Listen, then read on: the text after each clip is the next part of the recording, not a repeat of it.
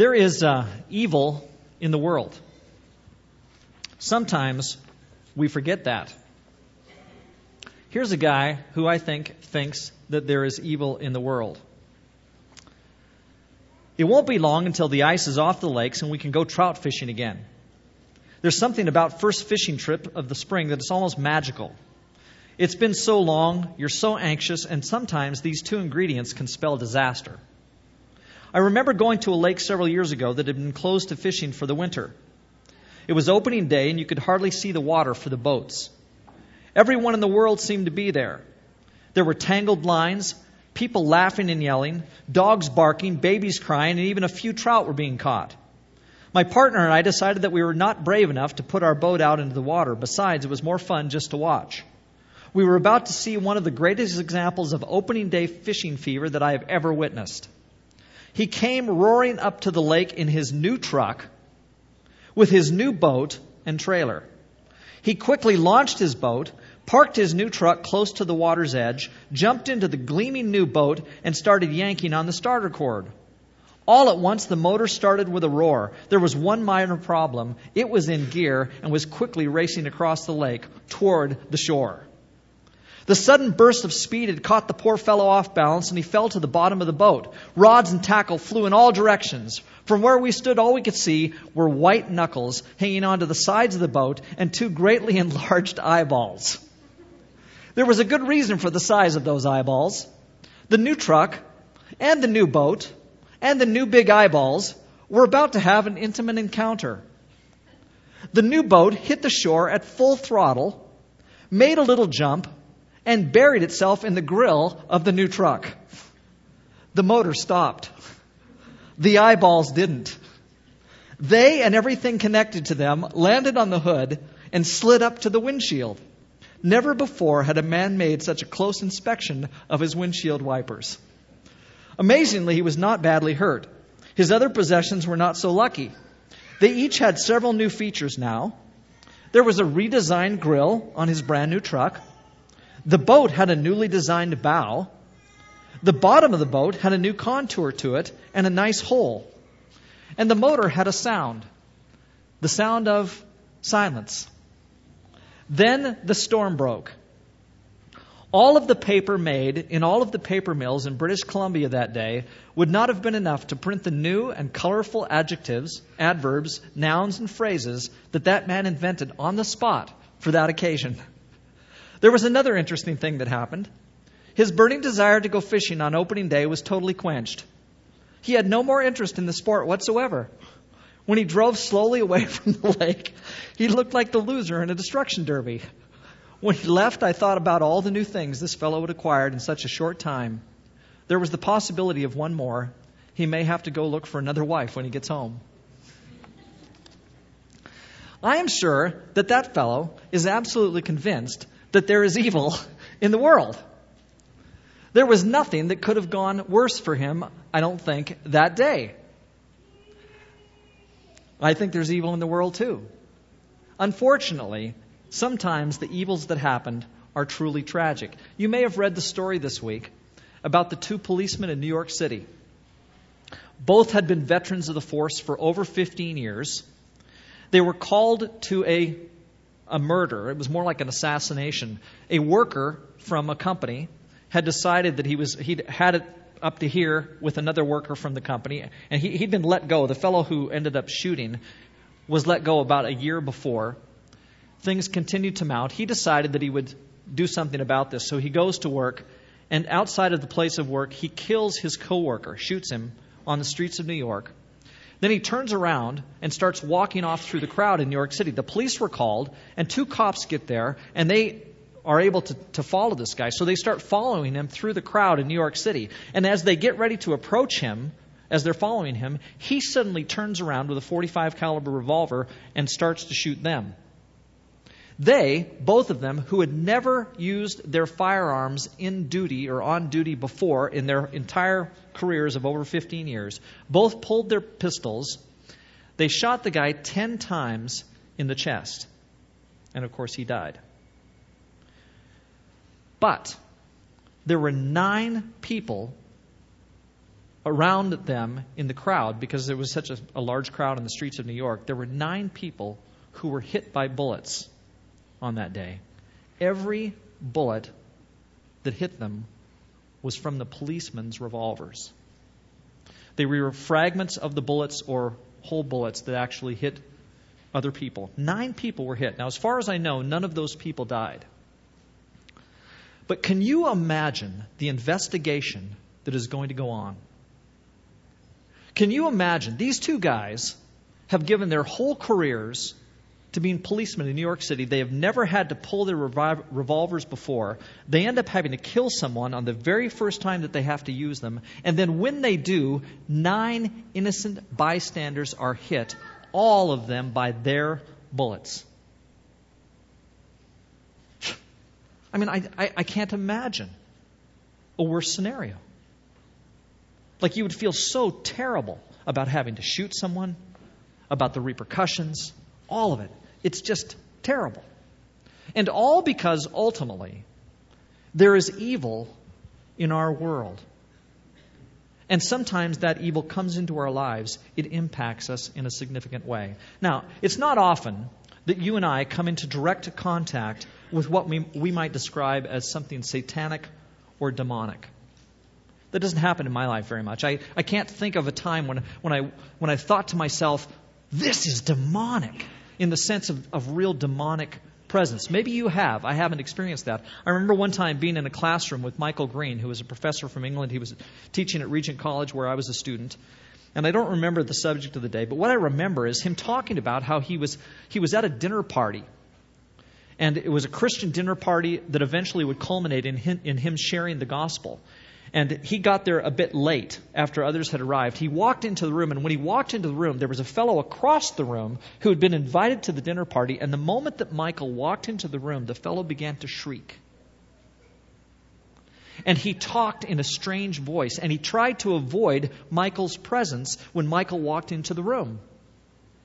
And I don't remember all that went on during the course of the evening or, or the other things really that Michael did with all of that, except I know that he described that as being in the presence of evil. His impression was that there was demonic possession going on and that he was observing that. Now, this is a fellow who is Oxford trained, rational, sharp, not given over to just every whim of emotion that comes along, and isn't going to be apt to just accredit things to evil or to demonic possession when it's simply not there. Michael's the kind of guy who would investigate those kinds of things. And that was his conclusion that he was in the presence that day of evil. I remember once speaking with a missionary from Zambia who described for me how she was convinced that her ex husband had put a curse on her. She'd found a dead chicken outside of her house that had been mutilated in a way that she thought indicated something other than it having been killed by a predator. And she'd been in Zambia long enough to know that curses and incantations were a part of life there on a daily basis. In fact, her ex husband, eventually, who died of AIDS, she had been told by numerous people that there were people to whom he owed money who would put curses on him. And so this was just part of life, in one sense, for these people.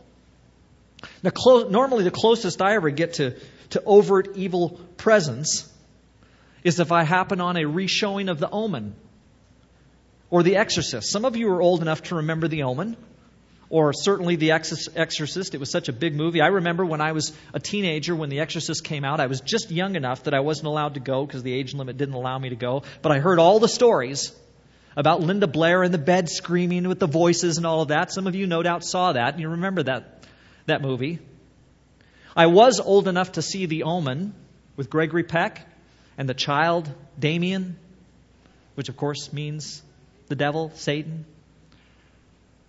These kinds of things are phenomenon that we hear about and that sometimes become uh, almost uh, uh reach a celebrity kind of status in our society.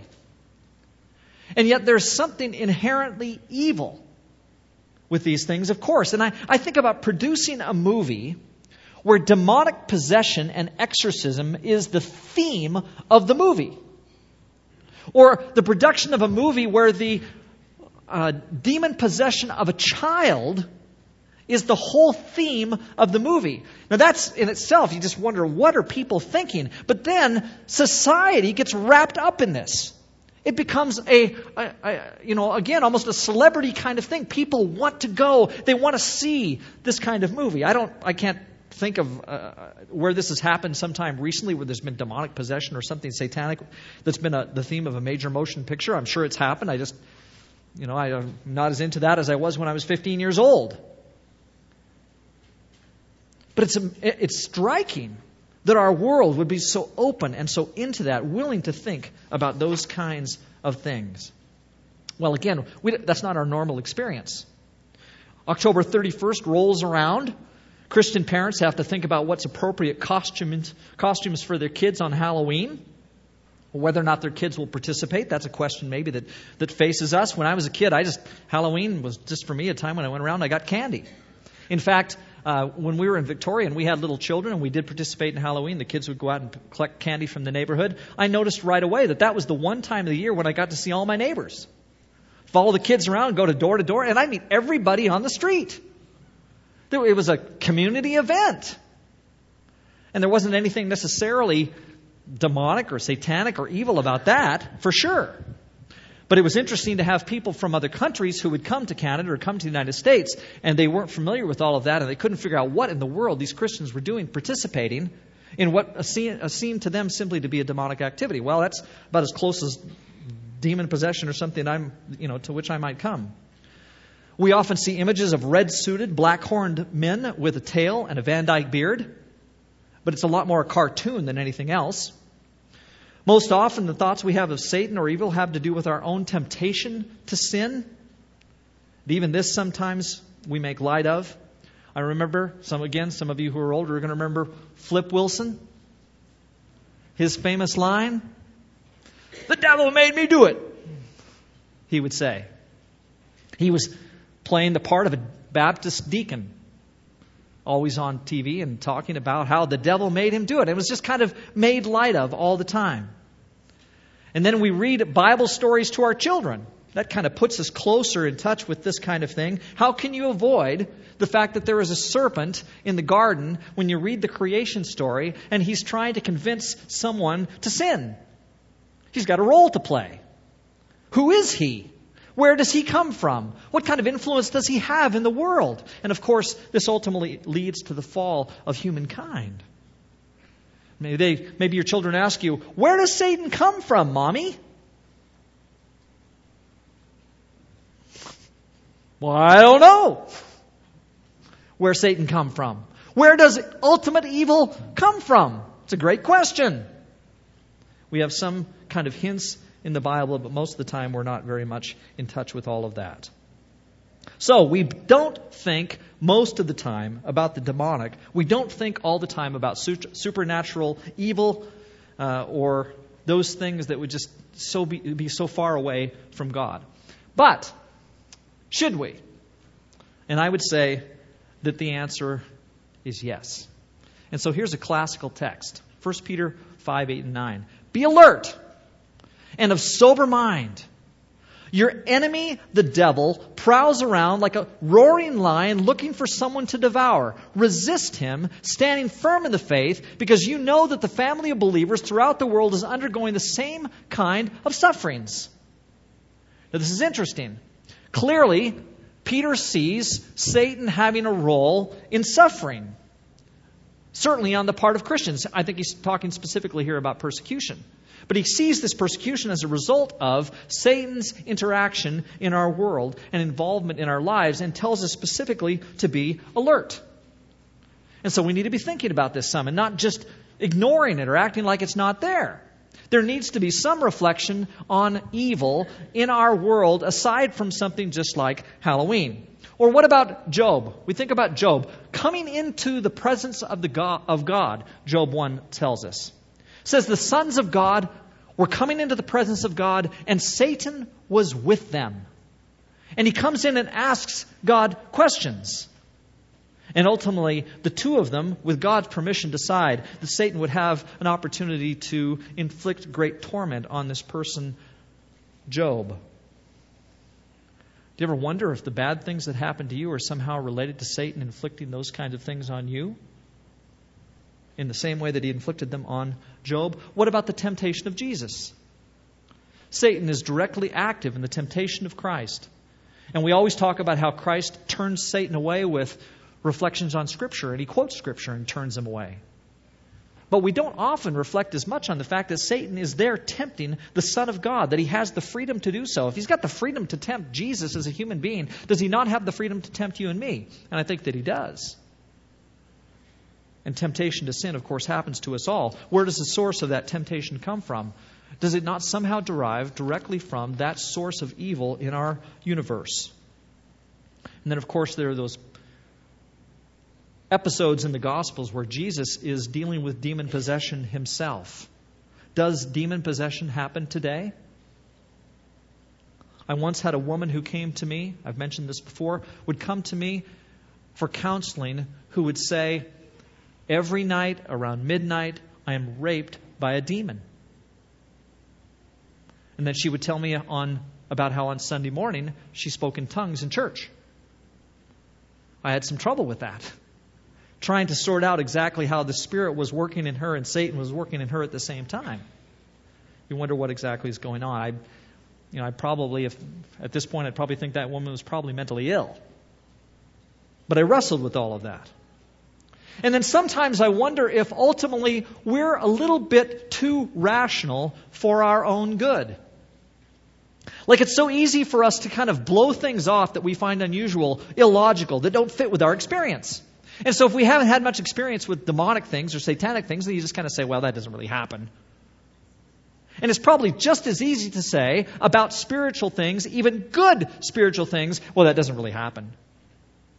If God is there, if He's real, if He works in our world, if He intercedes and there's intervention between the divine and our world, it doesn't seem strange to me that there would be intervention between the evil things and our world. And so I'm not sure that the rational approach that we sometimes take to these things is as productive as we might think it is. Satan, we might think, is for unenlightened people. I'm not sure that that's the case. In fact, I would say that there's room for us, in fact, to become spiritually enlightened ourselves about evil. And so, just quickly here, some things that I think we should think about when it comes to the presence of evil in our world. First, it may seem like it's a simple idea, but I do believe that there is evil in our world. I think that Satan, some evil force at least that we call Satan, that the Bible calls Satan, is alive in our world, bringing bad to us, wreaking havoc in some people's lives. Now, the trouble with when I say that is people will say, well, then all the bad things that happen to us are direct results of Satan's intervention. And God really isn't pr- protecting us at all. And of course, I'm not saying that. What I am saying is that Satan seems to have, an evil force seems to have a certain freedom given to this force by God to enter in and intervene in our world and bring things that are bad. And when I reflect on all the bad that exists in the world, it makes sense to me that something like this is coming in and bringing the bad. You'll remember Genesis 1:27 says that God made male and he made female, and he looks at them ultimately in verse 31 and he says, "This is very good." This is very good. And so we know that in our world, the things that have been created have God's stamp on them, that there there's goodness about the things that have been created. Isn't it a little bit, at the very least, interesting, but striking that these good things that God created so quickly went bad? Like it didn't take very long for the woman and the man to make some bad decisions. I think they were absolutely free to make those bad decisions, but they didn't make them completely on their own. There was a source of evil there in the garden helping them to make bad choices. And so while we're created very good, the Bible says, there's the opportunity for us to do things that are wrong. And we recognize this in our world. In fact, we know that's the case on a regular basis. Something is wrong when men shoot children with machine guns. But it happens on a daily basis. Something is wrong when mothers and fathers harm or kill their own children. But we hear those stories. We read about them in the newspaper. Something is wrong when cultures hate other cultures and go to war against them just because they're different. And it happens all the time. Something is wrong when men make large amounts of money by addicting and enslaving others to drugs and prostitution. But it goes on around us everywhere, and certainly in this neighborhood. Something is wrong when one of the biggest industries in the world is pornography and it is. Something's wrong when we know and we have the capacity to eradicate hunger and famine in our world, but we simply don't.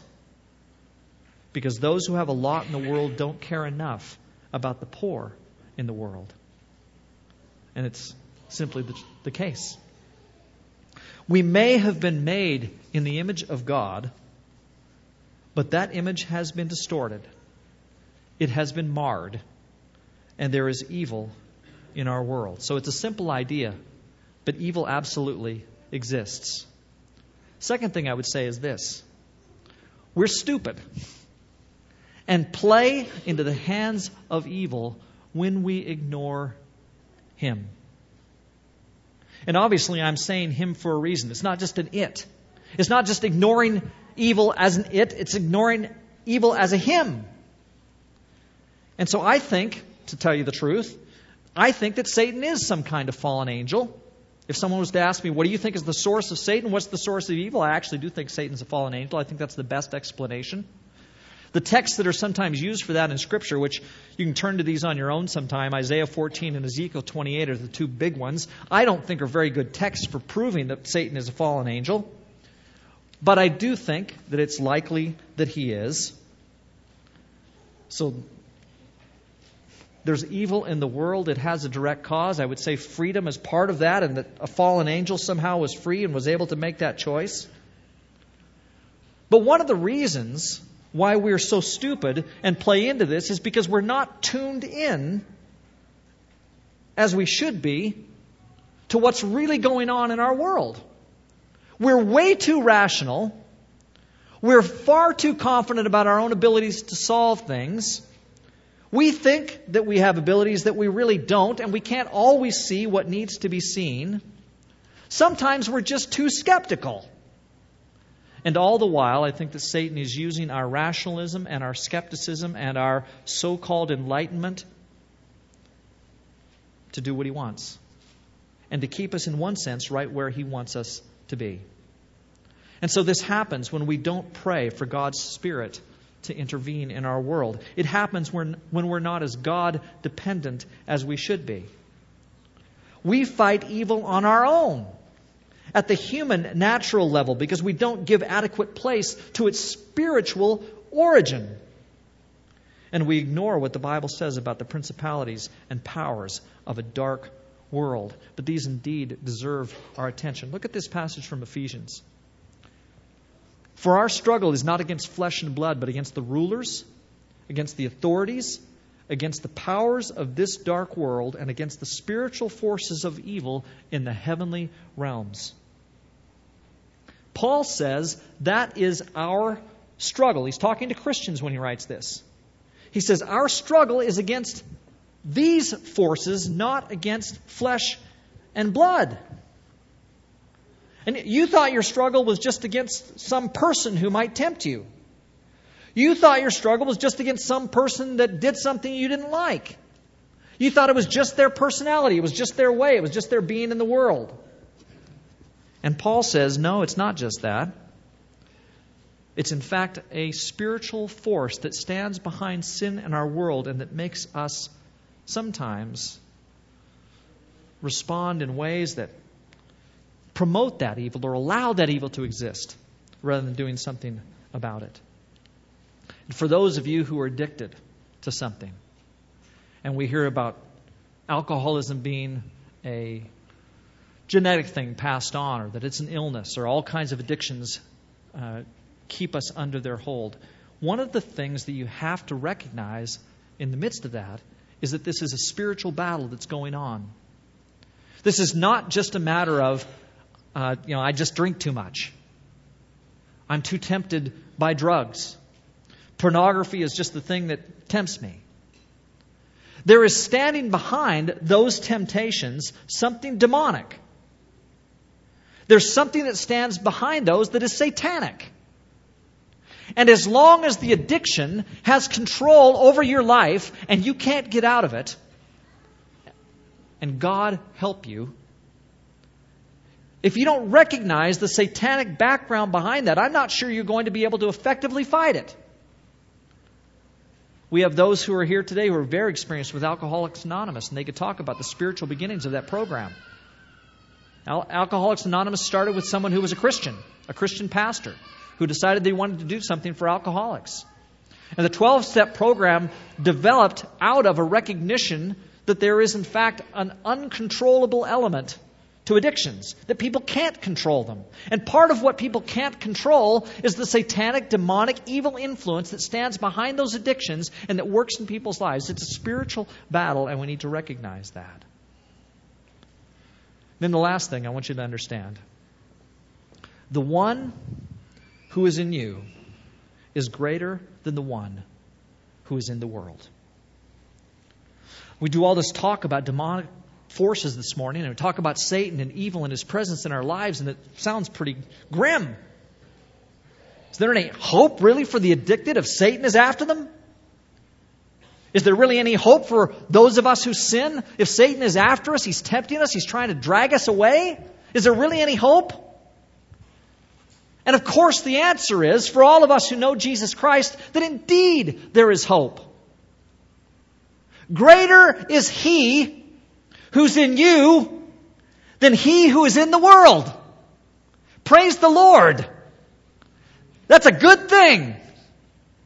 And if it weren't for that, I don't know where I'd be. And if it weren't for that, I don't know where you'd be.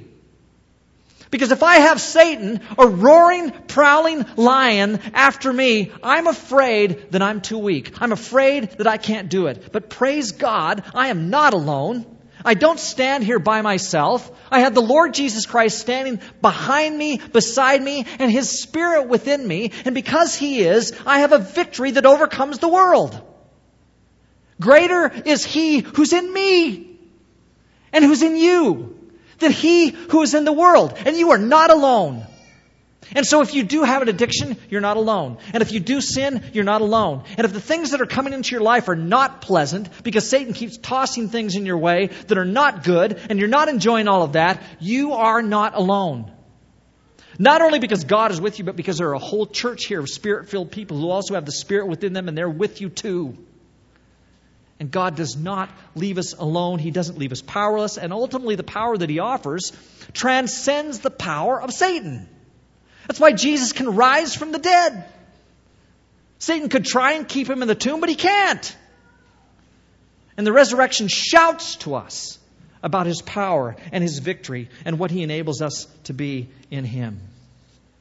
And so we have chances that to overcome things. We have power to overcome things. We have people to help us overcome things. And we are not alone.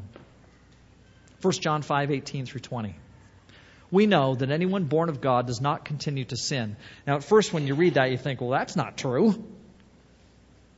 I continue to sin. And I'd like to think that I'm born of God. Well, what he's trying to say here is that ultimately, sin does not have total control over a human being. God does, once they've given themselves to Jesus. The one who was born of God keeps him safe. So God Himself, Jesus His Son, keeps us safe in Him. And the evil one cannot harm us, it says. Now, again, you might think, well, of course he can. You just got done telling us that he can harm us. Well, indeed he can, but I'm talking about in an ultimate way. I'm talking about ultimately the person who stands in Jesus is going to stand strong because God is with him. Nothing can take us away from his hand. We know also that the Son of God has come and has given us understanding so that we may know him who is true, and we are in him who is true, even in his Son, Jesus Christ. He is the true God and eternal life. There is an incredible promise in that. An incredible promise to those who believe that Satan will not be able to take us away from God, to take us out of his grasp, and to ultimately inflict on us that which he can inflict to take us away from the Lord. It can't happen. God continues to be with us through all of that. So, do we sin? Yes. Do bad things still happen to Christians? Yes. 1 John 5 is not a guarantee about a perfect life for you. The key concept here is control. And look at this line. We know that we are children of God and that the whole world is under the control of the evil one. We know also that the Son of God has come and has given us understanding. And so, yes, the world is under the control of the evil one, but are you? Does Satan have ultimate control over you? Not if you stand in Jesus our Lord. He does not have control over you. And the things that inflict your life, the addictions that might plague you, the sin that is there that you want to get rid of,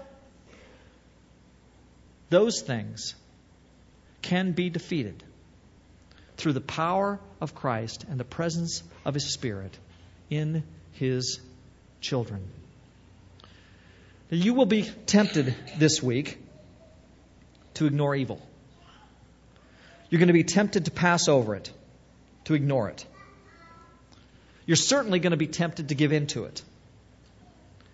Perhaps if you're addicted to something, that's going to come, I mean, it could come in, in an unusually powerful way because somebody has spoken on Sunday about the power to overcome it. And Satan, I guarantee you, will take that addiction and he will make that addiction more tempting this week because you heard on Sunday that it doesn't have to tempt you or it doesn't have to have control over you.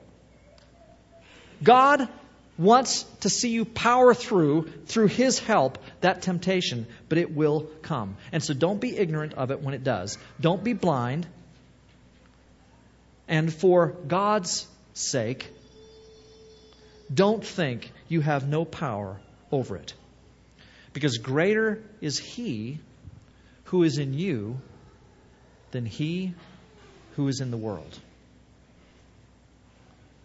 Believe that. Let's pray.